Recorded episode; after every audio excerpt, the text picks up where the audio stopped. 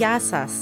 Είμαι η Ελένη και τούτον είναι το podcast «Μαμά μου». Ένα podcast για τις γυναίκες και τις μαμάδες της Κύπρου και για οποιοδήποτε άτομο θέλει να μάθει για τα θέματα που μας αφορούν ή που με αφορούν μάλλον. Λοιπόν, επιτέλους κατάφερα να φέρω την Παναγιώτα Πολυκάππου στο podcast. A huge tick off my list, παιδιά. Για εκείνους που την ξέρετε, καταλαβαίνετε τι σας περιμένει μες στο επεισόδιο. Για εκείνους που δεν την ξέρετε, πρώτα ντροπή σας και δεύτερον ακούστε.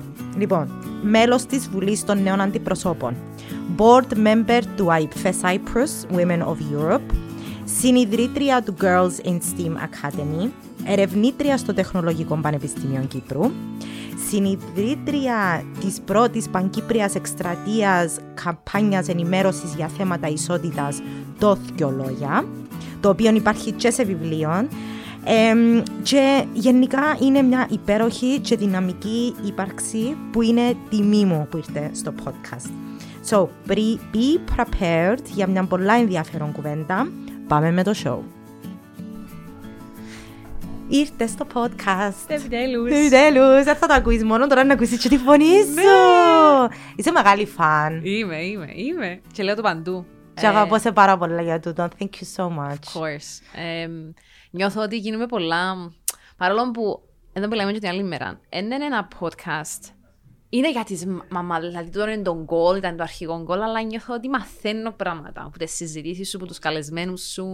Α, θα γίνω ή δεν θα γίνω μαμά ποτέ. Νιώθω ότι έχω κάτι να πιάσω από το podcast. Τέλεια.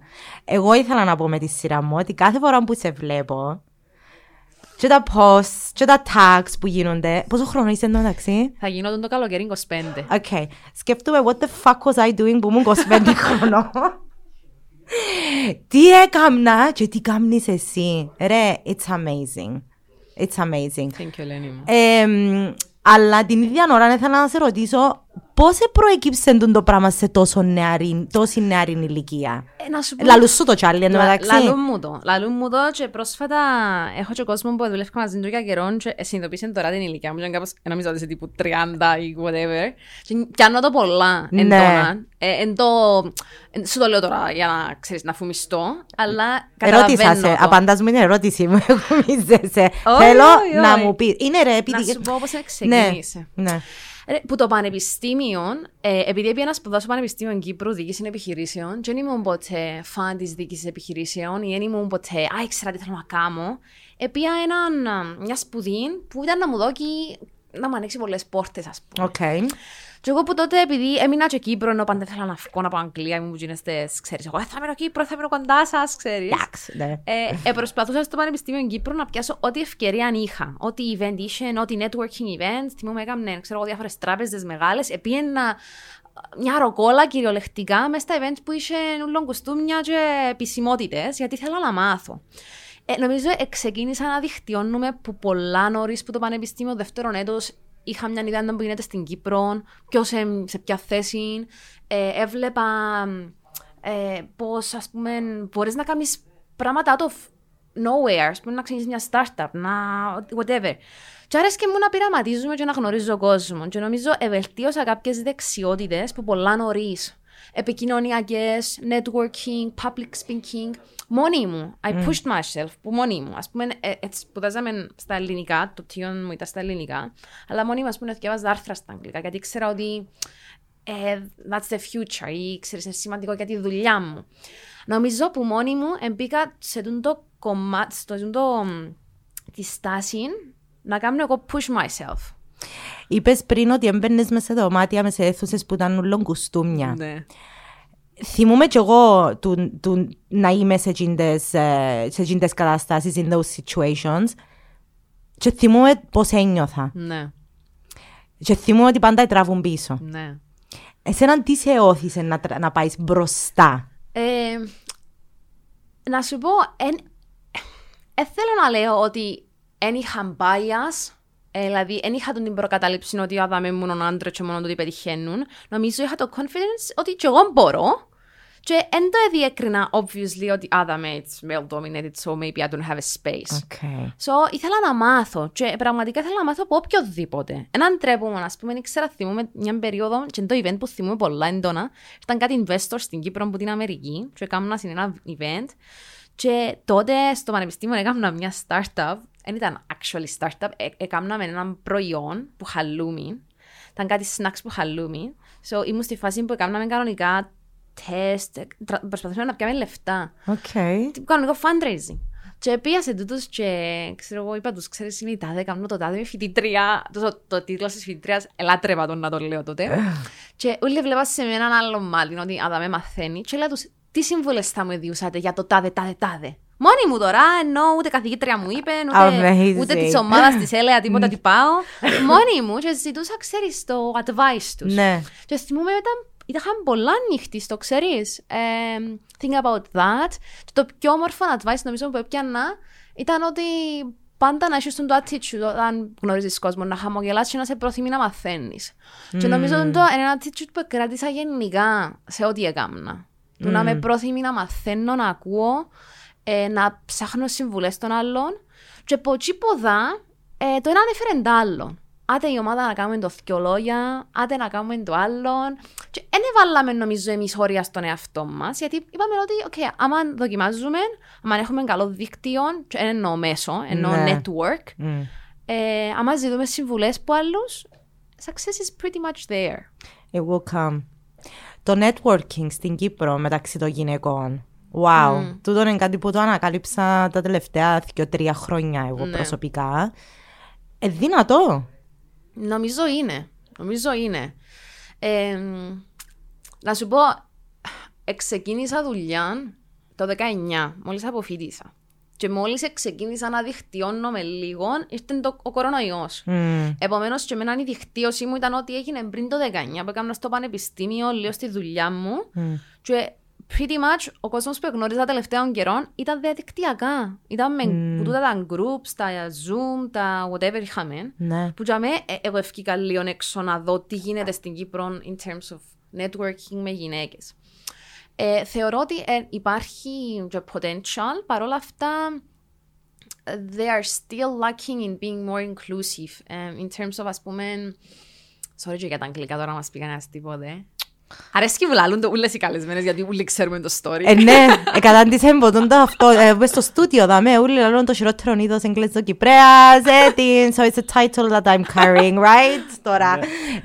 Anyway, so going back, νιώθω ότι ακόμα, ας πούμε το μιλάμε πριν, events που γίνονται, αφορούν ας πούμε την οικονομία της Κύπρου, βλέπουμε είναι male-dominated τα panels, θα έχουμε 17 άντρες panelists. Σε μεγάλες ευκαιρίες, we lack το inclusion των γυναικών. Πρόσφατα ήρθε η πρόεδρος της Ευρωπαϊκής, ξέχασα τώρα το όνομα της, με τα κοντά τα άσπρα τα μαλλιά, συγγνώμη που λέω τους χαρακτηρισμούς, αλλά έρχεται το όνομα. Ναι. Και είχε τον dinner με τον Αναστασιάδη και μόλις είδε ότι είναι έναν dinner το οποίο δεν έχει ούτε μια γυναίκα, αρνήθηκε να έρθει. Και βουρούσαμε μετά, λέει το άρθρο. Μπράβο. Βουρούσαμε πανικοβλημένοι να τις βρούμε για να τις κάνουμε inclusive σε έναν τόσο σημαντικό. Πε μου καλά τώρα. Ναι, εν το έχεις δει. Όχι. Είχε την καλέσει ο Αναστασιάδης κάπου και είχε ενημερωθεί ο Αναστασιάδης ότι συγκεκριμένη είναι ευαίσθητος προς τα θέματα φύλου και ισότητας. Και θα ήταν καλό να ήταν έναν dinner που έχει τον diversity, αν είναι δυνατόν, δηλαδή equal representation του λαού της Κύπρου, σε έναν τραπέζι που. Oh my God! Και όταν είδε ότι δεν είχε ούτε και μία γυναίκα, αρνήθηκε να παρευρεθεί. Και διορθώστε μας αν κάνουμε λάθος, αλλά έτσι το θυμούμε ότι το είχα θυκευάσει. Αρνήθηκε να παρευρεθεί. Έκαμε reject την πρόσκληση του Προέδρου να πάει να φάσει. Και μετά λέει, ήταν ένα άρθρο μικρό απόκομα που λέει ότι βουρούσαμε αναστατωμένοι και να βρούμε τις γυναίκες σε αυτόν τον ίσιο που δεν υπάρχουν. Γιατί ναι, πού να έβρεις γυναίκες σε ψηλά αξιώματα στην κυβέρνηση. Oh my God! No, δεν έφυγε το πράγμα έξω. Εγώ και σκέφτομαι, εγώ που τα βλέπω, δεν το είδα. Το μόνο που είχα δει ήταν φωτογραφίες της Σουζάνας της Παύλου που το μίξ, που την υποδέχετουν και νιώσα έτσι την ώρα να... Ναι, ας έντια εκείνο, αλλά δεν είχα ιδέα για τούτο. Καλό. Okay, επομένως βλέπεις ότι και το networking σε άλλα επίπεδα πρέπει να είμαστε VIP καλεσμένες για να...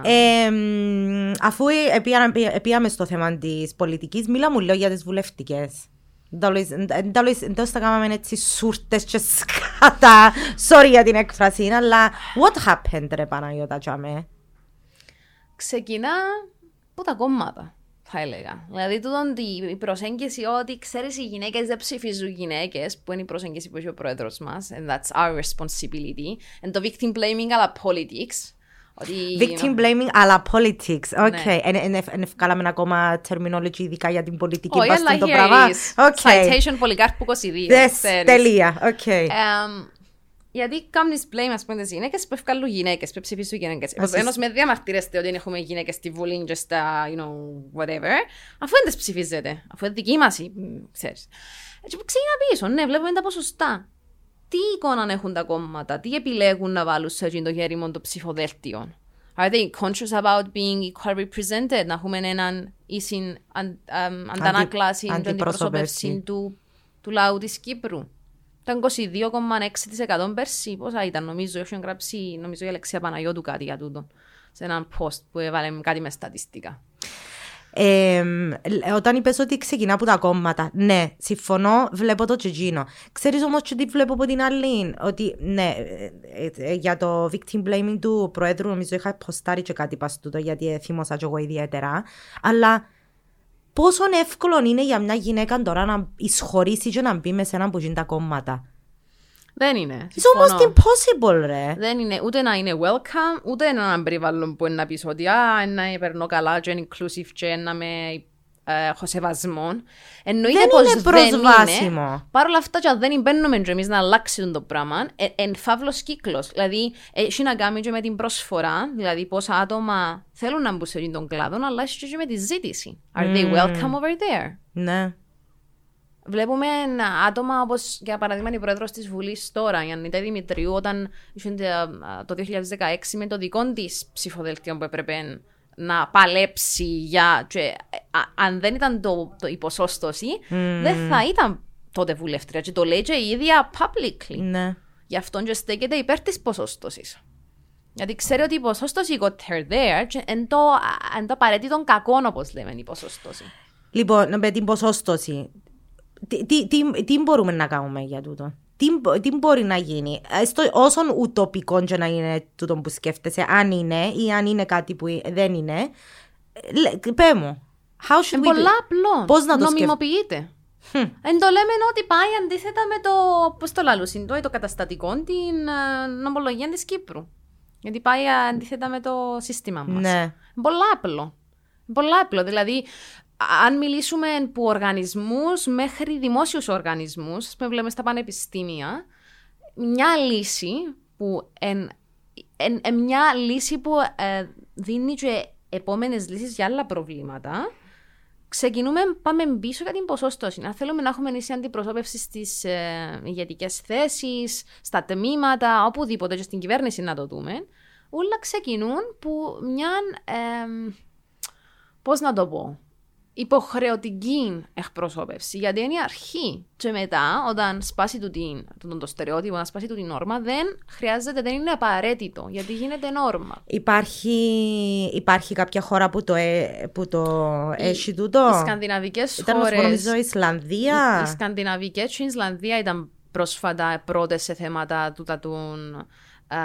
η εκπροσώπευση των γυναικών γενικότερα. Και αν πάμε πίσω και δούμε τις καλές πρακτικές που έκαναν, μια είναι η ποσόστοση. Επομένως, για χρόνια υπήρχε το 30%, και μετά με φυσικό τρόπο αυξήθηκε, αλλά πλέον χρειάζεται. Και αφαιρέθηκε. Ναι. Γι' αυτό μιλούμε τόσο έντονα, γι' αυτό και οι πολιτικά πρόσωπα στέκονται υπέρ, γιατί καταλαβαίνουν το impact που έχει, το αντίκτυπο που έχει τα θέματα ποσόστοσης. Ακόμα μια ερώτηση περί πολιτικών και κλείσουμε, γιατί θέλω να το πάρω σε έναν άλλο θέμα, το οποίο σου είπαμε στα μηνύματα ότι να συζητήσουμε. Είναι βράδυ σήμερα. Surprise me. I will surprise you. Για τις εκλογές. Ναι. Τις επερχόμενες εκλογές που έρχονται. Can't wait. Τι περιμένεις, ρε? Τι να περιμένουμε? Να σου πω, δεν είμαι το καταλληλότερο άτομο να σου πω, γιατί δεν είμαι really into politics, να είμαι ενημερή του τι συμβαίνει τώρα σε κάθε κόμμα εσωτερικά στα μεγάλα. Ένα που θέλω την άποψη σου. Πώς τα βλέπεις? Δεν έχω ψηλές προσδοκίες ότι θα έχουμε γυναικαν αντιπρόσωπο, πολλές γυναίκες υποψήφιους. Μπορεί να έχουμε σε κάποια ορισμένα κόμματα και το εύχομαι. Έχω το vision ότι στις προεδρικές του 23 θα έχουμε γυναίκα πρόεδρο της Κυπριακής Δημοκρατίας. Είμαι πολλά ειλικρινής. Παρ' όλα αυτά ελπίζω με την ιστορία που είχε μέχρι τα τελευταία 10 χρόνια στην Κύπρο περί των θεμάτων ισότητας, γυναικοκτονίες, σεξισμού, τουλάχιστον των νέων άτομων που θα ανέσουν τη θέση, να έχει μια, θα έλεγα, στρατηγική που είναι πιο inclusive, αναγνωρίζει και λαμβάνει σοβαρά τα θέματα. Με όχι το θα, και ναι, τα πιστεύω, και έχω και κόρες, και επειδή έχω κόρες, τα προάγουν τα θέματα, αλλά με ουσιαστικές παρεμβάσεις. Τούτο είναι το τι θέλω, το vision που εννοείται είναι μόνο τα λόγια, είναι οι πράξεις. Συμφωνώ απόλυτα μαζί σου. Όσον περίεργο και να ακούετε, είναι ανάγκη να φκεί γυναίκα, παιδιά. Ναι. Είναι ανάγκη όμως να φκεί έναν άτομο το οποίο να κάνει τούτες τις παρεμβάσεις που είπες. Και είναι ουσιαστικές, γιατί πρώτα χρειάζεται και η κατανόηση, η προσωπική μας κατανόηση των θεμάτων. Να αναγνωρίζω ότι το πρόβλημα υπάρχει για να κάνω κάτι. Και τώρα είναι το πιο μεγάλο challenge στην Κύπρο. Το να θέτω επιτρόπους ισότητας που αναλαμβάνουν το ίδιο στο θέμα ή να whatever γίνεται τα τελευταία 10 χρόνια, δεν είναι ουσιαστική παρέμβαση. Αν εγώ ίδιος δεν καταλαβαίνω το πρόβλημα, δεν καταλαβαίνω τον αντίκτυπο, και κάνω εγώ break τα δικά μου bias, τις δικές μου προκατάληψεις. Τους κάνω και κάνω δηλώσεις τύπου ξέρεις τι είναι. Είμαστε δηλαδή ακόμα στη φάση που σπαταλούμε ενέργεια και χρόνο στο να δείχνουμε ότι υπάρχει πρόβλημα. Ναι, βέβαια. Βέβαια. Ναι. Πρέπει να αποδεικνύουμε ότι υπάρχει πρόβλημα για να ζητούμε ένα παρέμβαση. Οκ. Τελεία. Σταματήσουμε τα μέρα. Σας ευχαριστούμε πάρα πολύ. Λοιπόν, για τις εκλογές είπαμε με την Παναγιώτη ότι να προσπαθήσουμε να ασχοληθούμε λίγο παραπάνω εις βάθος. Ελπίζω να έχουμε κάτι σύντομα να σας ανακοινώσουμε. Θα το δούμε. Λοιπόν, κοινό που ήθελα να σου πω που ήβρα σήμερα, και μπορεί να το βάλουμε και λίγο μαζί με την πολιτική, για το STEM. Είναι STEM. Εμείς το Academy κάναμε το STEM, γιατί βάλαμε και τις τέχνες μέσα. Γενικότερα είναι το STEM πιο γνωστό. Ήταν να σου πω ότι νομίζω ότι στο σχολείο των μωρών είναι STEM που είναι, δεν είναι STEM. Αλλά έβλεπα προχτές κάτι στατιστικές, οι οποίες έλεγαν ότι τελικά μπορεί τις επιστήμες, εντάξει πώς το λαλείτε, το Girls in STEAM Academy, Science, Technology, Engineering, Mathematics. Arts and Mathematics, ναι. Μπορεί να μην ενδιαφέρει τις γυναίκες του το θέμα. Μπορεί να μην τις ενδιαφέρει το... Θωρεί με και θέλει να με φάει τώρα, αλλά... Δεν ξέρω, προσπαθώ να σε αφήκω να τελειώσεις. Να αφήκεις να τελειώσω, ναι. Και ότι αποδείξαν ότι χώρες με ψηλό gender equality έχουν χαμηλότερο ποσοστό female STEM graduates, προσπαθώ να θυμηθώ πώς το είδα γιατί δεν το σημείωσα, και ότι ισχύει και το αντίθετο, ότι ότι χώρες που έχουν lower gender equality έχουν higher participation in fields of science. Wow, πολλά ενδιαφέρον. Θα προσπαθήσω να το εξηγεί το άρθρο, θυμάσαι το καθόλου? Θα προσπαθήσω να το έβρω, είναι ένα account το οποίο νομίζω ξανά ανάφερα στο podcast, είναι το The Teen Men στο Instagram, και είναι ένα account το οποίο δημιουργήθηκε I hate saying this αντίθεση του φεμινισμού και του gender equality, αλλά ο τύπος έρχεται με stats και facts πολλές φορές, τα οποία εγώ προσωπικά δεν ξέρω να τα αναλύσω, δεν ξέρω να εύρω if they're right or wrong or in any way, ας πούμε. So, λέω σου το ψάξε το λίγο. Και ήρθαν και παρουσίασαν τούτον το post ότι στην τελική γιατί πιέζουμε τις γυναίκες να ασχοληθούν με έναν τομέα ο οποίος μπορεί να μην τις ενδιαφέρει. Wow, interesting. Πολλά. Είναι πάρα πολλά. I like triggering myself. Ναι, κοίτα. Παρακολουθώ τον τα accounts εν τω μεταξύ, γιατί. Ναι. Πάντα λες σου όταν μιλάς για οποιοδήποτε θέμα, είναι καλό να ξέρεις και τις αντιθέτες απόψεις. Γιατί έτσι βελτιώνεσαι, ή ίσως γιατί σου αλλάσεις άποψη. Όντως λες, what the fuck, why have I been trying. Ναι, exactly. Ωραία. Αν το πιάσουμε με την προσέγγιση, αφού μιλούμε για αριθμούς, βλέπουμε ότι γενικότερα τώρα έχουμε λιγότερες γυναίκες και κορίτσια να ακολουθούν τους κλάδους της επιστήμης, της τεχνολογίας, των μαθηματικών, που έχει πολλά πιο κάτω. Δηλαδή, ας πούμε, και η τεχνολογία τροφίμων, που είναι κάτω από το agriculture and life sciences, είναι κάτω από τούτα. Είναι μόνο το technology να κάνουν artificial intelligence και, ξέρω εγώ, internet of things, αλλά έχει πολλές κατηγορίες. Επομένως, αν πιάσουμε εκείνους τους αριθμούς, βλέπουμε ότι από τη μικρή ηλικία, οι κατευθύνσεις που πιάνουμε στο σχολείο, υπάρχει τούτο το χάσμα. Λιγότερα κορίτσια να ακολουθούν τους κλάδους, επομένως λιγότερα να τα σπουδάζουν, επομένως λιγότερα να δουλεύουν σε τους κλάδους. Και μετά είναι και το παρακάτω. Οκ. Okay. Σπούδασα, αποφοίτησα, μπαίνω σε έναν, δεν ξέρω, μια tech εταιρεία. Υπάρχει πιο μεγάλο ποσοστό να κάνουν dropout. Βλέπουμε 60% των γυναικών να κάνουν dropout στη μέση της καριέρας τους. Τούτον ήταν έναν point το οποίο είχα το σκεφτεί αμέσως. Ωραία. Έστω και αν τες έχεις τσάμε, σε κάποια φάση το ποσοστό κοινού που να κάνει dropout είναι huge. Ναι. Ακριβώς. Επομένως, κάθε στάδιο καταλαβαίνεις ότι είσαι διαφορετικά, αν θέλεις, διαφορετικούς λόγους να το εξηγάς γιατί συμβαίνει. Αν το πιάμε από το σχολείο, από τα απλά του ποια πρότυπα έχω γύρω μου, δηλαδή από τι cartoons βλέπω, με τι προωθούν κοινά τα cartoons, σε τους ρόλους του ιατρού, του τεχνολογίας, exactly. Πουτσάμε, μέχρι το τι ο δάσκαλος ή η δασκάλα μου λέει όταν μιλούμε για τα μαθηματικά.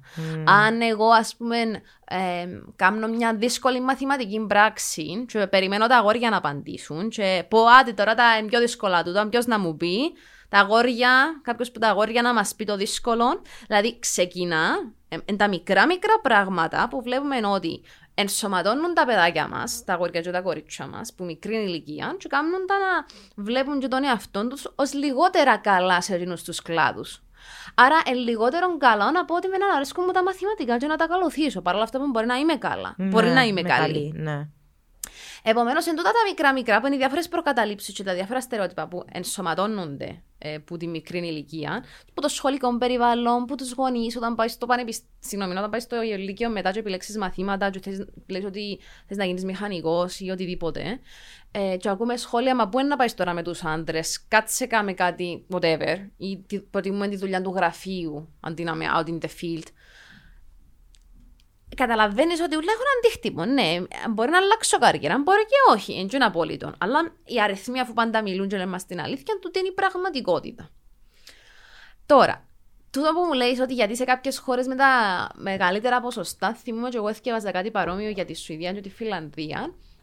Νομίζω όντως, ήταν και η Νορβηγία μέσα. Ναι, οι σκανδιναβικές χώρες. Ήταν η ιδέα ότι παρόλο που έχουμε ο δείκτης μας εν πιο καλός, ο δείκτης ισότητας είναι πιο ψηλός σε όλες τις χώρες, βλέπουμε ότι συνεχίζει η υποεκπροσώπευση να υπάρχει. Και πάλι εξηγείται, αν το θυμώ και εγώ σωστά, αλλά θέλω να θυκαιώσω το άρθρο που λες για να το καταλάβω την προσέγγιση. Εξηγείται ξανά που τα στερεότυπα που ενσωματώνονται με διάφορους τρόπους στα σχολεία και ακόμα υπάρχουν.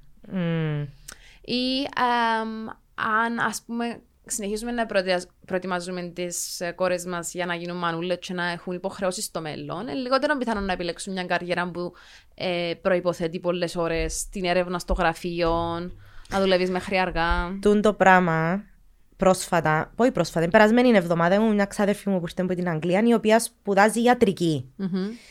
Και έλεγε μου ότι δεν ξέρει ακόμα ποια ειδικότητα θέλει να διαλέξει, γιατί, λαλή μου, θέλω να δω κατά πόσο μπορώ να κάνω achieve τον balance. Και ότι ποιον balance.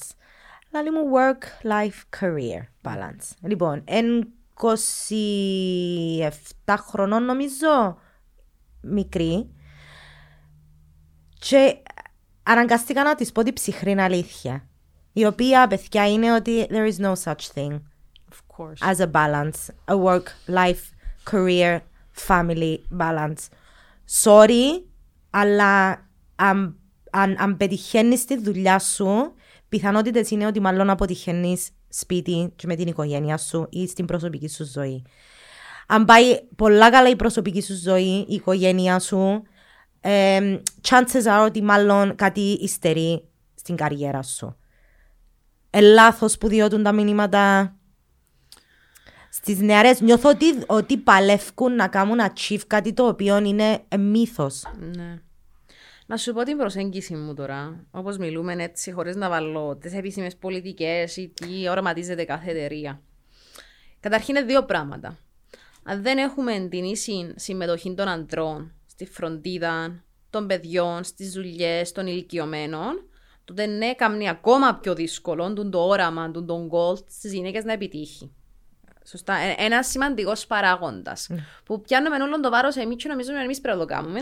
Ξέρεις, ο σύζυγός μας ή ο partner μας, οτιδήποτε είμαστε, αν είμαστε straight couple ή whatever, ποιος είναι ο ρόλος του. Επομένως, είναι ένας παράγοντας που σημαντικός.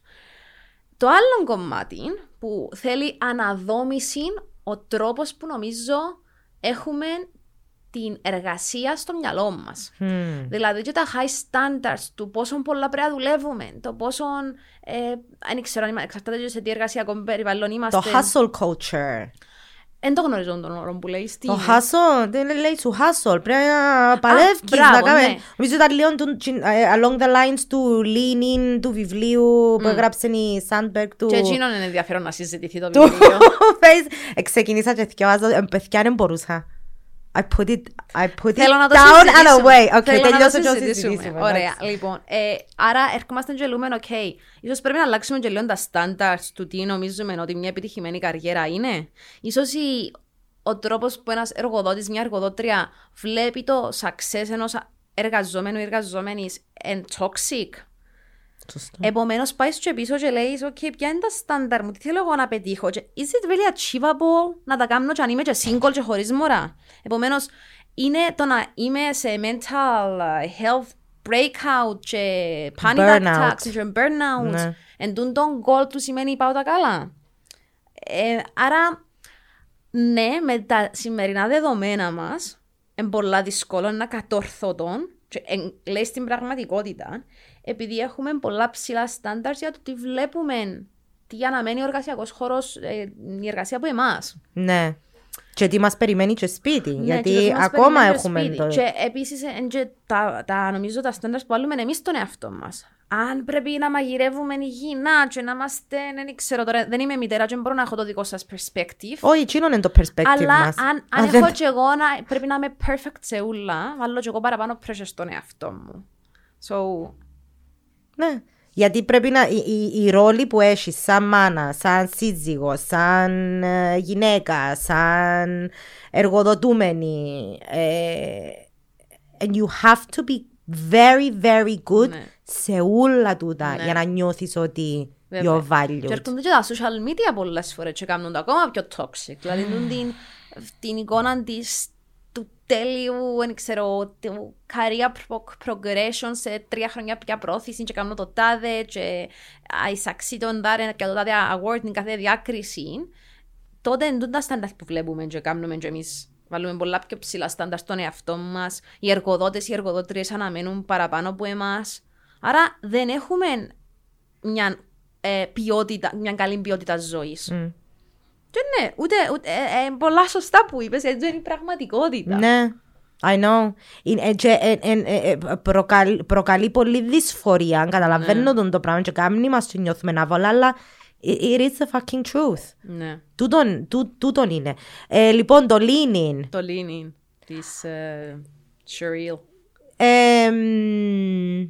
Ναι. Τι ήταν τα πρώτα έτσι, ας πούμε, εσύ που το σκεφάζεσαι, τι ήταν γινόμουν που σε έκαμε, κάνω σε συνέντευξη τώρα, τι σε έκαμε να αφήνω το κάτω. Ναι, ρε, σκεφάζα τις πρώτες 10-15 σελίδες, αλλά οφείλω να πω νομίζω ότι ήμουν λίγο biased πριν το ξεκινήσω, γιατί όταν είχε βγει το βιβλίο, it was so far που γινόμουν που ήμουν εγώ, που έξερα ότι αν ξεκίνησα και διαβάζα το, ήταν να νιώσω άσχημα, immediately, ήταν να νιώθω αχρηστή, ποτέ έφυγε ρε. Δεν έχω ιδέα, το 16 νομίζω. 16. Ναι, λίγο πριν που τσίνω νομίζω. Anyway, δεν ήμουν καθόλου σε την φάση. Anyway, είχαν καλά πράγματα. Δηλαδή το γεγονός ότι αναγκαστήκαν να σκεφτούν τα πάρκινγκ, ας πούμε, για μια γυναίκα που είναι έγκυος και πρέπει να βουρά από τη μια άκρη στην άλλη. Ναι, that was good. Αλλά δεν along the lines πιένε τούτο που σου λέω με το hustle culture, ότι εγώ σαν γυναίκα πρέπει να πολεμήσω, εγώ πρέπει να κάνω demand, εγώ πρέπει να μπω μες σκηνόν το space και να το κάνω occupy το space με το ζόρι, να πούμε. Εγώ πρέπει να κάνω lean in. Εντάξει. Ναι. Και παιδιά, αν δεν ξέρετε την Ali Wong, την stand-up, την comedian, παιδιά, δέτε την. Τσίνη μιλάει για το lean in και να λέει I don't want to fucking lean in, I want to lie down. Λαλεί τους. And it's so true. Γιατί αν εγώ έχω τούτους όλους τους ρόλους να παίζω όλη μέρα και τούτα όλα τα κουτάκια να κάνω tick, φαν healthy τα μωρά μου, lunchboxes packed, γιατρούς, δασκάλες, σχολείο, όλα, έμεινε μου εμένα τώρα διάθεση να κάνω lean-in. Όταν το θυκεύασα το βιβλίο, ήμουν 20 χρονών, έγραφα τη διπλωματική μου για τη γυναικεία επιχειρηματικότητα, για τις γυναίκες επιχειρηματίες στην Κύπρο. Επομένως ήταν η αρχή για μένα του κόσμου, του φεμινισμού, της ισότητας, της ορολογίας, των challenges. Πρώτη φορά να ακούσα τα bias τότε, φαντάζεσαι. Επομένως, ερουφούσα πληροφορίες, βιβλία. Θυμούμαι, εθιέβαζα 18 ώρες την ημέρα, διπλωματική, έκανα κάτι εξετάσεις, τα βιβλία και το βιβλίο ήταν... Είχα τον όπως στη βίβλο μου. Στη βίβλο μου, πράγματι, ναι. Γιατί έβλεπες μια successful γυναίκα, CEO της Facebook, να σου λέει, ξέρεις, τα everyday της. Και το πώς ο άντρας της άλλαξε το πάμπερς του μωρού της όταν γίνει είχαμε εγχείρηση, ας πούμε, θυμούμε τα χαρακτηριστικά. Shocking, ναι. Και λες, wow, ξέρεις, παίζει πολύ ρόλο ο partner σου. Και θέλω κι εγώ έναν άντρα που να αλλάξει το πάνι μιαν κάθε τόσο. Ναι, ας πούμε, wow, it's one of a kind. Και θυμούμε πόσο είχα ενθουσιαστεί με το advice που έδινε και λέω, θέλω να το ξαναθηκευάσω που να είμαι στην τάδε εταιρεία, ξέρεις εγώ, και όσον εθιέβαζα παραπάνω, έμαθαινα, γιατί παρέθεση να ασχολούμαι με τα θέματα που κάνω, ισότητας κτλ. Παρ' όλα αυτά, δεν είναι το πτυχίο μου, είναι διοίκηση επιχειρήσεων. Ναι. Δηλαδή, δεν έχω χρόνια εμπειρίας, δεν έχω into sociology or gender studies. Ό,τι έκανα σε εθιέβασμα, έκανα το μόνη μου. Επομένως, όταν καταλάβαινα, έμπαινα παραπάνω σε το θέμα, έκανα λέω reconstruct τους ρόλους μας σαν γυναίκες και σαν άντρες και σαν οτιδήποτε, και πάεις πίσω και σπάζεις τον ρόλο και λες πώς δεν ξεκίνησε, καταλαβαίνεις πόσο toxic είναι το βιβλίο και κάνει λίγο την ευθύνη, βάλει όλη την ευθύνη στις γυναίκες. Έχει πολλά καλά χαρακτηριστικά και elements, καλές πρακτικές, κάνεις σου λίγο το... You have to also speak up, που θεωρώ είναι πολλά σημαντικό και λόγω της κουλτούρας δεν το έχουμε. Υπάρχει ενδυνάμωση. Ναι, έχει μια μορφή καλών πρακτικών ενδυνάμωσης, οι εταιρείες τι πρέπει να κάνουν, λίγο advice για το τρόπο που κάνουμε networking. Θα σου έλεγα θκεύαστο γιατί να πιάσεις πολλά οτοπίτ. Εγώ έμαθα πράγματα και μες σου είπα πολλές φορές και όταν θκεύαζω και κάτι ανοίγω το μετροφυλλό να θυμηθώ κάτι. Παρ' όλα αυτά, νομίζω το taste που σου αφήνει, δηλαδή τελειώνεις το κλείστο και λες, okay, I have a lot of work to do. It's my responsibility. Και συμφωνώ, ναι, ότι επειδή μιλούμε και πολλά για meritocracy και αξιοκρατία και ο καθένας ένα... Το meritocracy, ειδικά στην Κύπρο, έχουμε ορολογία στα... Αξιοκρατία. Ναι. Μπορούμε να το συζητήσουμε λίγο. Είναι καλό. Εν τη ιδέα ότι ξέρεις, άμα είσαι καλός, δουλεύεις, να πετύχεις. Απλά, με πολλά απλά ελληνικά, να μην και με την ορολογία τη σημαίνει. Ναι. Ότι τα μέσα σε τον οργανισμό, σε την πολιτεία, σε την κυβέρνηση, whatever, άμα είσαι καλός, οι πόρτες είναι ανοιχτές για σένα. Υπάρχουν ίσες ευκαιρίες. Βέβαια, δεν βλέπουμε καμία μορφή διάκρισης. Φτάνει να δουλεύεις σκληρά, να είσαι καλός, να είσαι σωστός, να είσαι τίμια, whatever, και θα πετύχεις.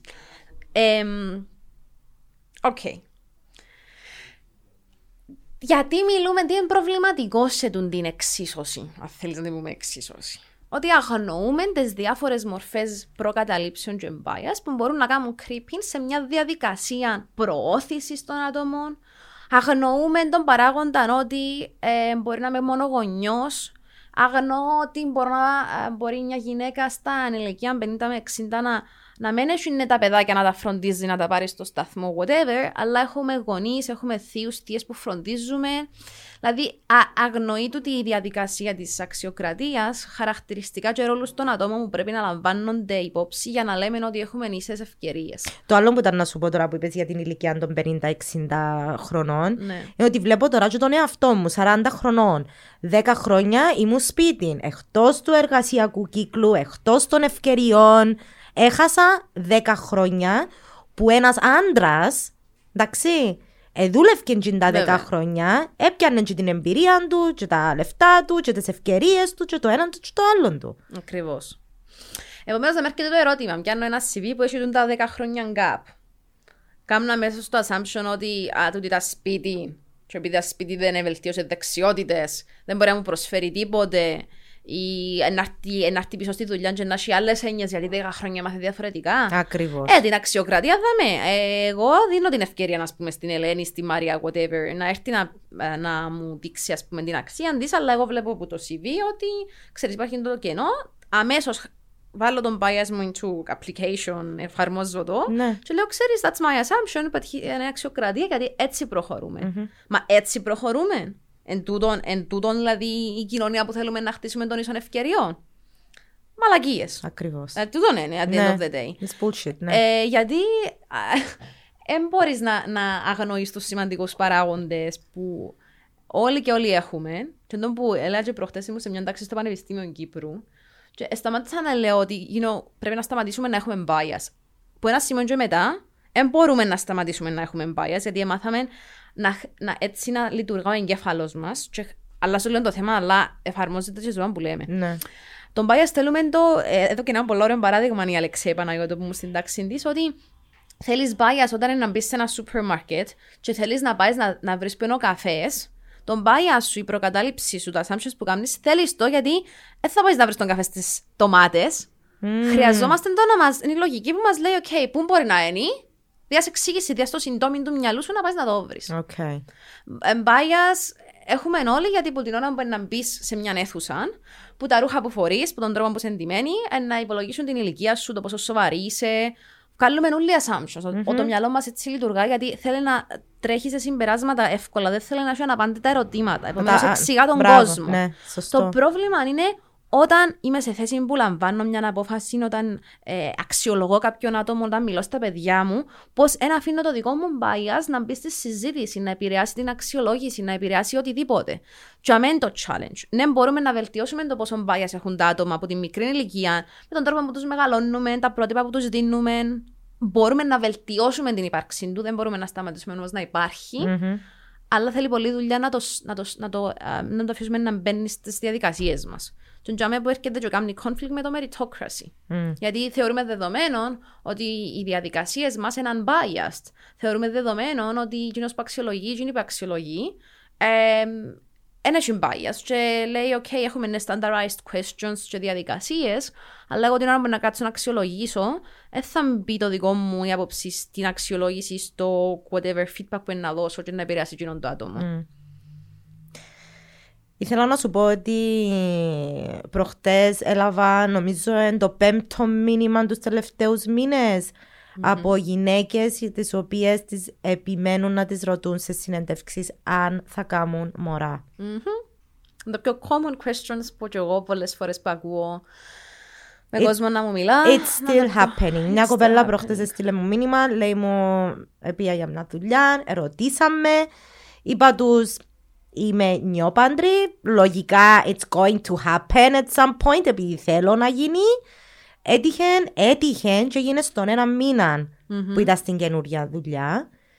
Και ήρθαν αντιμέτωποι με το, μα μας είπες, εν το ξέραμε, μπορεί η κοπέλα η συγκεκριμένη τώρα να αναλάβει όλα τα καθηκόντα που είχε πει ότι ήταν αναλάβει, τα οποία συμπεριλαμβάναν ταξίδια τα οποία δεν μπορεί να τα κάνει λόγω υγείας και της εγκυμοσύνης της οποίας μάλλον παρουσιάστηκε κάποιον πρόβλημα, και είπαν της να της κόψουν από τον μισθό της. Και έστειλε μου το μήνυμα του την κοπέλα. Ήταν ένα τεράστιο μήνυμα το οποίο εθιάβασα το θκιό και 3 φορές για να το καταλάβω.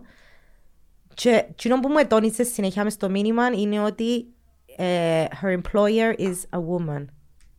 Ωραία. Ωραία. 2 πράγματα.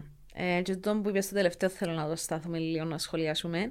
Καταρχήν, μπορεί πάντα να καταγγελεί και να κάνει παραπονών. Υπάρχουν το τμήμα εργασίας, έχει κάποια τηλέφωνα και κάποιες διαδικασίες, να σου κάνουν forward ένα μήνυμα να το στέλνεις, γιατί κάνουν κάποιες παρεμβάσεις ουσιαστικές. Έχει περιπτώσεις που έγινε κάτι. Να σε ρωτήσω, γιατί η μορφή διάκρισης τώρα, επειδή λόγω και της εγκυμοσύνης που είναι παράνομη. Είναι, αλλά έχει αντιχτύπων πας στις κοπέλες του το πράγμα που κάνουν τούτη. To be really honest with you, δεν ξέρω. Δεν ξέρω γιατί δεν ασχολούμαι καθ' αυτό με την διαδικασία, δεν ξέρω τι είναι το follow-up. Έχει να κάνει με πολλά άλλα πράγματα, με τον εργοδότη, με... Okay. Καταρχήν η ερώτηση όταν γίνεται. Δεν ξέρω πού θέλω να ξεκινήσω. Καταρχήν όταν γίνεται η ερώτηση, το πρώτο ερώτημα που κάνουμε, απαντούμε.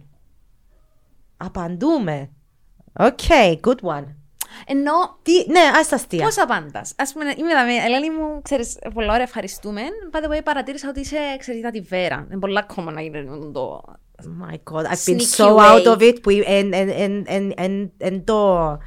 Αν πάει εσύ ποτέ interview και κάπως έτσι, να τους τα γυρίσεις ούλα να πούμε. Εμένα σκεφτερό ότι όταν έκανα internship σε μια Big Four εταιρεία, I don't care που το λέω, αν έχω στα πλάνα μου να παντρευτώ και ήμουν 19 χρόνων, έκανα το internship μου. No fucking way, ρε. Γιατί το internship ήταν η ιδέα ότι αν είσαι καλή να σου κάνουμε offer, επομένως μόλις κάνεις graduate να έρθεις δάμε, επομένως θέλουμε να δούμε τα πλάνα σου.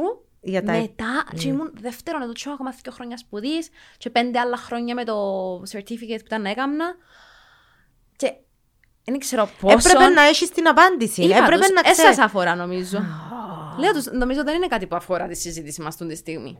Δεν επηρεάζει καθόλου ούτε το performance μου. Είναι κάτι που μπορώ να απαντήσω και τώρα. Τι σχέση έχει. Τι σχέση έχει. Επομένως, πώς το χειρίζεσαι με τρόπον που έθασε αντιχτυπών ή δεν ξέρω πώς να το πω διαφορετικά. Να μην ακουστεί offended ότι ατούτη εσύ ατήτσιο θα προσβλάβουμε και βάλει κάποια ώρα στην προσωπική σου ζωή. Επομένως, εσύ, ας πούμε, αν κάνεις ένα search how do I answer to that question, έχει πολλά διαφορετικές προσεγγίσεις. Really, το σκέφτηκα. Βέβαια. Και εγώ πολλές φορές προετοιμάζω τον εαυτό μου για ερωτήσεις που δεν θέλω να απαντήσω. Όχι επειδή δεν ξέρω την απάντηση, whatever, εν προσωπικές και δεν επηρεάζουν καθόλου την εργοδότηση μου. Ναι. Επομένως, είναι ένας αλλά τρόπος, επειδή δυστυχώς ξέρεις ότι ενάσχονται κάνουν. Ειδικότερα από πιο μικρές οικογενειακές, μικρές επιχειρήσεις στην Κύπρο που έχουν άτυπες διαδικασίες και ο καθένας ρωτά ότι θέλει μες στο interview. Εν έχει ούτε επίσημους οργανισμούς και πώλησεις που έρχονται από Ευρώπη, Αμερική, whatever, να σου πούνε εμείς το να ρωτούμε ή εφώνται για να τους κινήσεις αναγωγή ή οτιδήποτε τους καταγγείλεις, να τους πάρεις δικαστήριο. Επομένως, τι απαντάς. Έναν ότι δεν βλέπω που επηρεάζει το κομμάτι, ας πούμε, την θέση μου συγκεκριμένη. Τώρα να τους πεις, ξέρεις, αν είμαι και όσα θέλω να το κανονίσω, δεν ξέρω καν πώς ακούει, δηλαδή έχει κάνει και πολλά με τον εργοδότη και την εργοδότρια πίσω από εκείνον το interview. Ναι. Αλλά η αποκοπή μισθούρε... Εν παράνομη και δεν ξέρω...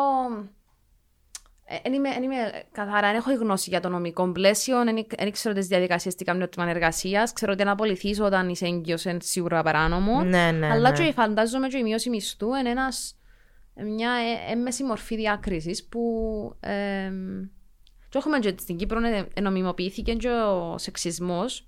Ναι. Νομιμοποιήθηκε ενώ. Νομιμοποιήθηκε ο σεξισμός. Που την κουλτούρα μας είναι νομιμοποιημένο σίγουρα υπάρχει. It's okay, guys. Έγινε. Πώς το λέεις? Oh my god. Απαγορεύεται ο σεξισμός. Όχι, θέλω να βρω τη λέξη. Εν τότε καταδικάζεται, ας πούμε. Είμαστε η πρώτη χώρα στην Ευρωπαϊκή Ένωση που καταδικάσαν τον σεξισμό. Είμαι εξέλιξη τώρα. Τέλος πάντων. Αλλά το αστείο είναι ok. Δηλαδή μπορώ να καταγγείλω για σεξισμό και έχω επιπτώσεις. Πού τον καταγγέλλω, τι αποδείξεις έχω, τι αποδείξεις χρειάζομαι, ποιες είναι οι διαδικασίες. Υπάρχει επιτροπή που αξιολογεί. Δηλαδή, πολλά τα ερωτηματικά, όπως είναι και εκείνο με την συνθήκη της Κωνσταντινούπολης. Είναι ένας φορέας στην Κύπρο να κάνει monitor τα ούλα που λέει η συνθήκη της Κωνσταντινούπολης. Okay, υπάρχουν πολλά κένα. Ναι, so εκείνο που λαλούμε ότι έτω στο χαρτί ή σύρνουν μας ψουμουθιά, τα τσαμέ ας πούμε, σιωπάτε κρύψετε. Στην Κύπρο έχουμε πολλά tendency, ότι πρόβλημα έχουμε κάνουμε την νομοθεσία, περνούμε την και μετά no one is monitoring, αν υπάρχουν διαδικασίες, how am I going to evaluate at the end of the day. Κοινό που λες για τις γυναίκες που καταλαβαίνω ότι η συγκεκριμένη κοπέλα λέει σου ξέρεις το τι με κάνουμε εντύπωση, ας πούμε και η γυναίκα που τα ερώτησε. Γιατί αναμένουμε τις γυναίκες, ειδικά στα θέματα σεξισμού, να έχουν μια, αν θέλεις, μια στάση που είναι πιο με παρανοή συναίσθηση, να μην τα ρωτούν, να μην είναι καν, ξέρεις, να μην είναι σεξιστριές. Αναμένουμε το. Αλλά εγώ λέω γιατί να το αναμένουμε. Γιατί όλοι έχουμε bias και ειδικότερα γυναίκες έχουμε εσωτερικευμένο τον μισογυνισμό. Επομένως, εσύ σημαίνει επειδή είμαι γυναίκα και πέρασα τα ή whatever, έχω παραπάνω κατανόηση σε σένα που. Και, δηλαδή είναι τούτο ότι όσο δύσκολο. Είναι κάτι το οποίο συνειδητοποίησα τα τελευταία 2-3 χρόνια το πράγμα. Είναι πολύ δύσκολο να το χωνέψεις. Ναι. Πάρα πολύ δύσκολο να το χωνέψεις. Σου ζει παραπάνω που να το πιάνεις πέραν έναν άντρα. Μπράβο. Ή που έναν ηλικιωμένο άντρα. Έναν άντρα με whatever, με μια παλιά κελέ. Ναι. Γι' αυτό τσούζει μας παραπάνω και πονεί μας παραπάνω. Και εγώ πολλές φορές που πιάνω άσχημες συμπεριφορές που γυναίκες λέει ρε φίλε, γιατί ας πούμε εσύ έπρεπε να είσαι ambassador και πρέσβυρα σαν τα θέματα και να καταλαβαίνεις παραπάνω. Αναμένουμε γιατί συνδέουμε και εμείς τα θέματα ισότητας και τους σεξισμού με τους άντρες λαθασμένα. Επομένως αν το δεχόμαστε από το άλλο φυλόν, πονεί μας παραπάνω. Ναι, ναι. Ναι, είναι ακριβώς τούτο που είπες. I know. Λοιπόν, δεν ξέρω πώς είναι να μιλήσαμε. Θέλω να δω. Okay. 45 λεπτά. Είχατε να σε κλείσω επειδή καθυστέρησα. Δεν έχει πρόβλημα. Και θέλεις να πάεις και. Να πάω και Λέμεσο. Αλλά αρέσκει. Ξέρω το ότι αρέσκει σου. Να το ξανακάνουμε το πράγμα. Κοινό που θέλω να κλείσουμε λίγο είναι.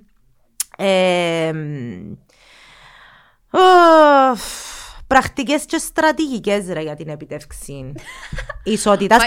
Περίμενε να σου πω. Κλείσουμε. Καθημερινά, όχι στους χώρους εργασίας, όχι στην εκπαίδευση, όχι σε συγκεκριμένους τομείς. Μιλούμε παραπάνω για νοοτροπία. Μιλούμε για την Κυριακή στο τραπέζι το οικογενειακό που να κάτσουμε. Αξίζει τώρα να κάτσω και να ασχοληθώ μαζί με το θείο μου, τον μισογύνη που ή τον ρατσιστή or whatever. Μπαίνεις σε τούντες συζητήσεις εσύ. Την επίτευξη των πρακτικών και στρατηγικών μέτρων που θέλουμε να πετύχουμε εσύ κάμνεις στα μικρά καθημερινά σου. Δώσ' να το πω. Αν ρωτήσεις τις φίλες μου, λαλούμε έτσι σαν μπουκαλού της παρέας, γιατί πάντα όπου βρίσκω την ευκαιρία μιλώ και πάω και κόντρα. Κάμνεις το. Κάμνω το. Αλλά και πλέον λόγω του ότι εμπολέν το energy που σπατάλεται σε τα θέματα, μετριάζω και μετρώ το που είναι να θυμώσω, που είναι να νευριάσω, που είναι να απαντήσω. Και σκέφτομαι, αξίζει. Όπως μας λέει και η Αλεξία που μας λένε στο πανεπιστήμιο, επιλέγουμε τις μάχες μας. We say that ως γονεί με τα μωρά. Choose your battles. Ναι, ακριβώς. Αυτή την προσέγγιση. Ουγαμώτο, δεν το σκέφτηκα. Κάποιοι απλά και σε τα θέματα. Γιατί πού σπαταλάς το energy σου. Εμένα αρέσκει μου να το κάνω. Γιατί πιάνω και feedback, βλέπω πώς βλέπουν, νευριάζω παραπάνω. Καταλαβαίνω ότι τα που κάνω έχουν σημασία και αξία και συνεχίζω να τα κάνω. Παρ' όλα αυτά, να σου απαντήσω την ερώτηση σου. Νομίζω το everyday μας γίνεται reflected και στον εργασιακό χώρο. Επομένως, είναι πιο εύκολο για μένα να σου απαντήσω ότι κάνεις στον εργασιακό χώρο, τι μπορείς να κάνεις στον εργασιακό χώρο, που είναι να κάνει reflect και το τι κάνεις στο σπίτι. Έχει να κάνει με το αν διακόπτω μια γυναίκα που μιλάει σε έναν οικογενειακό τραπέζι ή με το αν υποτιμώ το σχόλιο της, που τότε είναι να κάνει reflect, να το κάνω σε ένα meeting στο γραφείο. Σωστά. Αν παρατηρώ, ας πούμε, ότι κάποιος σε ένα meeting διακόπτεται συνέχεια ή προσπαθεί πάνω να πει κάτι και δεν βρίσκει το space να το πει, γιατί όλοι μιλούν δυνατά και έντονα και whatever, Είμαι εγώ στη θέση να πω, ξέρεις, η Παναγιώτα προσπαθεί να μας πει κάτι. Άρα, αν είμαι ο άντρας, αν είμαι μια γυναίκα που whatever, έχω παραπάνω leadership. Βεβαιώνω ότι όλα τα άτομα σε ένα meeting νιώθουν inclusive και ακούγεται η φωνή τους. Δηλαδή, άλλον τον diversity να τους έχω να κάθονται για μέ, και άλλον το inclusion να τους αφήγω να μιλούν και να ακούγεται η απόψη τους. Σωστό. Επομένως, τον κάνει reflex σε ένα οικογενειακό τραπέζι. Ναι. Το σηκώνεται να σηκώσει τα πιάτα, που το απλό που λέμε. Ναι. Εγώ πολλές φορές κυριολεκτικά λέω το άντε, ας πούμε, whatever, θύε, παππού, whatever, εσύ να μου κάνεις. Ξέρεις, εσείς γιατί σηκώνεστε. Ναι. Κάνω τόσο αστείο πολλές φορές, χωρίς να σου πω, ξέρεις, είμαι η φεμινίστρια που θα σας διορθώσω. Κάνω το μέσα τύπου, μα δεν μπορείς, εσείς γιατί κάθεστε. Μου λες, σηκωστήκαμε να καθαρίσουμε. Εγώ πολλές φορές συγκεκριμένα δεν σηκώνομαι από το τραπέζι για να καθαρίσω. Κάνω το και εγώ το πράγμα. Ναι, δεν το κάνω. Θυμούμε σε έναν άλλον οικογενειακό περιβάλλον μου παλιά να το λαμβάνει σαν ασχήμα. Ότι τι κάνεις, ας πούμε, νύχτες ζαμικαλεσμένοι και σηκώνεσαι. Ναι. Καταλαβαίνα πιάννα τα βλέμματα. Ναι. Και δεν έκανα το επειδή, ξέρεις, ήθελα να δω ένα μάθημα στις γυναίκες ή στους άνδρες, αλλά πραγματικά δεν ήθελα να το κάνω. Νιώθω ότι I have to, αλλά δεν θέλω να το κάνω. Δεν ξέρω, μπορεί να ακούτε και πολλά. Όχι, έχεις δίκιο. Έτσι το επεξηγώ και εγώ μες στο νου μου. Θέλω. Απλά δεν θέλω να το κάνω, γιατί είμαι αναγκασμένη να το κάνω το πράγμα. Και στο κάτω-κάτω, ας πούμε, τις μισές φορές νιώθω ότι το κάνω, δεν μπορώ να πω υποχρέωση. Ναι, μου υποχρέωση. Εντάξει, εγώ είμαι της άποψης, εντάξει, τα αγόρια μου μεγαλώνω, τα τελειώσες, πιάσ' το πιάτο σου και πάρ' το τσάμε που ξέρεις ότι πρέπει να το πάρεις. Ναι. Εντάξει, δεν τους βάλω να τα πλυνίσκουν ακόμα, αλλά να ξεκινήσουμε και εκείνο τώρα. Φτάνουν να μην σπάσουν και τίποτε. Ναι, αλλά ναι, get up. Ή πολλές φορές, ας πούμε, να ακούγονται σε εντολές συζητήσεις πολιτικές, whatever, και ακούγουν τον bias να φκένει σε ζητήματα που ξέρω και εγώ να κάνω παρέμβαση. Τώρα μου πεις για πολιτική, δεν έχω την γνώση, αλλά στα θέματα που μπορώ, νιώθω εγώ ότι μπορώ να κάνω λίγο το δικό μου challenge, γιατί καταλαβαίνω ότι το άτομο για να λέει έτσι δαμέ, μπορεί να το λέει και στο γραφείο, τις ίδιες απόψεις να μεταφέρεις σε άλλους συναδέλφους του, επομένως καταλαβαίνεις τους διάφορους ρόλους που έχουμε τα άτομα. Αν τα δείχνεις σε έναν τραπέζι, αν τα δείχνει οπουδήποτε, και αν είμαστε σε έναν πιο culture setting, δηλαδή εκφράζουμε την κουλτούρα μας, σημαίνει κάνουμε τα και αλλού. Ναι. So, αν έχω το chance να το κάνω challenge λίγο, δεν χρειάζεται να είναι το attitude πάντα. Εν τούτο που ήταν να σου πω, όταν λέμε to challenge, ας πούμε, δεν σημαίνει ότι είναι να κάνεις καύκα. Ναι. Αν και κάνουν όλα. Ναι. Λίγο το ξέρεις, πες έτσι λίγο μπελόν, τι εννοείς, πώς το εξηγάς. Εξηγά μου, δεν καταλαβαίνω πώς κάνεις τη σύνδεσης. Εγώ θα εξηγάσω ποτέ με έναν θείο, ο οποίος ήταν τότε με το Me Too το ελληνικό το κίνημα. Και μου άτερε λένε, λαλή μου τώρα, εσύ που ασχολείσαι με όλα τα πράγματα. Πέ μου, λαλή μου τώρα, ας πούμε, γιατί λαλή μου επίεν στο διαμέρισμα του λαλή μου τσίνου, αφού έξερε να μπορεί να γίνει. Και ο συγκεκριμένος έχει δύο κόρες. Και εντάξει, οκ, να το πάρουμε. Έτσι, η κόρη σου. Εντάξει, λέει σου παπά, έφυγε κανένα ραντεβού με έναν παιδάκι, πιάμε έναν ποτό, πήγαμε πίσω στο διαμέρισμα του ύστερα, αλλά ήμουν κουρασμένη. Αποφάσισα ότι δεν ήθελα να μείνω ή να προχωρήσει η βραδιά, ας πούμε, και ήθελα να φύγω. Και με άφηκε να φύγω. Και γίνηκε να μπογίνηκε. Πέ μου λαλό του. Ουγάμω, δεν το σκέφτηκα έτσι. Για το γιατί δεν το σκέφτηκες έτσι. Έλα μου, γιατί εμένα στα μάθηκια μου απλά δεν έπρεπε να πάει τσαμέ. Στα μάθηκια σου εσένα δεν έπρεπε να πάει τσαμέ. Όχι δεν έπρεπε τσίνος να κάνει τσιν το πράγμα το οποίο έκαμε. Ούτε καν σκέφτηκες ποιος έχει λάθος. Πραγματικό λάθος μες στον την εξίσωση. Μες τούτον το situation. Επίσης αυτόματα να φταίξεις. Είδες, εν καμιά φορά δουν τα απλά παραδείγματα που κάνουν ήδη question, παίρνουμε τους πίσω και εξηγούν. Εν τόν που λέει και έρευνα να μας ζητήσεις κάποιον να εξηγήσει το σεξιστικό του αστείο, το whatever, το ρατσιστικό του, πάει πίσω στον bias του ίδιο και λέει ουγα μότον, δεν που πάω τώρα. Ναι. Και κάνει ο ίδιος question τα δικά τους. Έτσι γίνεται τελείον το μάθημα. Εν τόν με το να βάλουμε τα άτομα να το δούμε την προοπτική που δεν τα σκεφτήκαν ποτέ. Είναι με το να του πω είσαι ρατσιστής, είσαι σεξιστής, τον που λέει σε λάθος, γιατί αμέσως θα μην σηκώνονται και μπορείς να κάνεις διάλογο. Exactly, μπράβο. Λίγο με το να παίζεις και λίγο μπελόν, ειδικά λαμβάνοντας υπόψη και τον background του ατόμου. Σε ποιαν ηλικία είναι, που πιαν τι σπούδασε, αν σπούδασε, που αν έρχεται από ένα χωριό, η εμπειρία που έχει. Τα ρεθίσματα του είναι πολλά που λαμβάνουν ρόλο. Επομένως, δεν μπορείς να παίζεις σε επίπεδο φεμινιστικής θεωρίας, άλλος να μην μπορείς να σε πιάσει. Μπράβο, ακριβώς. Πρέπει να κατεβαίνεις λίγο στο επίπεδο, ή ανεβαίνεις στο επίπεδο. Εξαρτάται.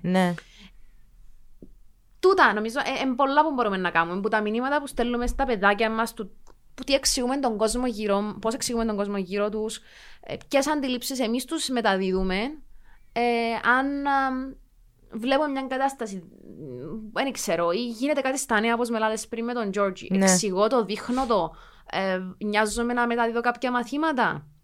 Εμπολά. Πάλι τώρα βάλουμε τα στάγκα στο γονιό σε άλλον επίπεδο. Τι πρέπει να κάνουμε και τούτον και τούτον. Παρ' όλα αυτά, χρειάζεται το lecture, ναι, αλλά είναι τα everyday discussions που, ναι, κάνουμε τα άτομα να προβληματίζονται. Αν θέλουμε να μιλούμε για τα παιδάκια. Ναι.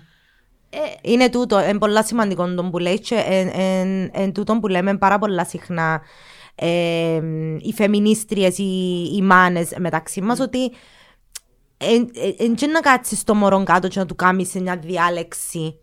Ναι. Να πιάσεις τις καθημερινότητες. Λά. Ας πούμε, τσίνον το whiteboard έξω από το κρεοπολείο στην Λευκοσία.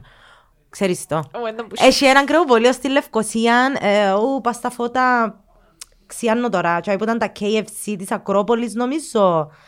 Που έχει ένα whiteboard έξω και γράφει κάτι ρητά και μονολόγους, ξέρω εγώ, και έχει πολλά μισογενιστικά, μισογενικά expressions. Και έτυχε μια φορά ο Τζόρτζης και είδε, and he pointed it out, ας πούμε. Mm. Και εντυνόν που λαλείς ότι μικρές παρατηρήσεις μες στην κουλτούρα, μες στην καθημερινότητα μας, οι διαφημίσεις, οι ταινίες, τα τραγούδια. Το, γιατί νομίζεις ότι το είπε, ναι, γιατί το ένα, γιατί το άλλο. Και με τον τρόπο δημιουργάς και το critical thinking, το γέριμο που λαλούμε ότι this is what we need πλέον. Ναι. Που τη γενιά τους. So, ναι, λοιπόν, thank you. It's my pleasure. Τι χαρά! Τώρα την επόμενη μέρα που να έρχομαι Λευκοσία να μας ακούει εμάς. Πρέπει να τα ακούω τις Παρασκευές που έρχομαι Λευκοσία να ακούω τα podcast σου. Okay, so την Παρασκευή, it will be you. Τέλεια. Λοιπόν, σε ευχαριστώ πάρα πολύ για όλα όσα κάνεις. And I hope to see you on the podcast again soon. Definitely. It's a deal. Thank you.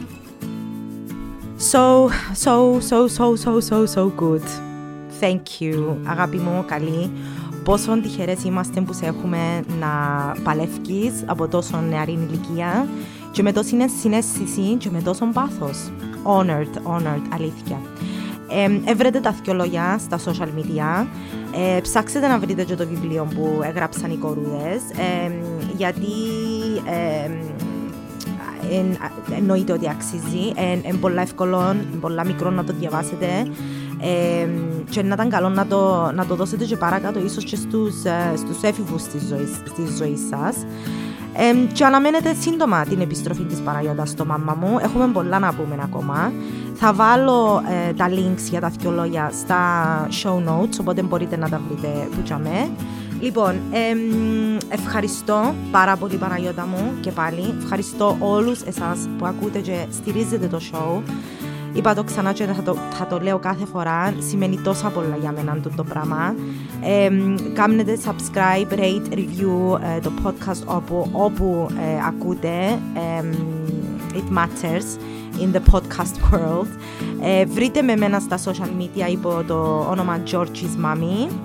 Και that's it for today. Be well, be kind, take care. Bye!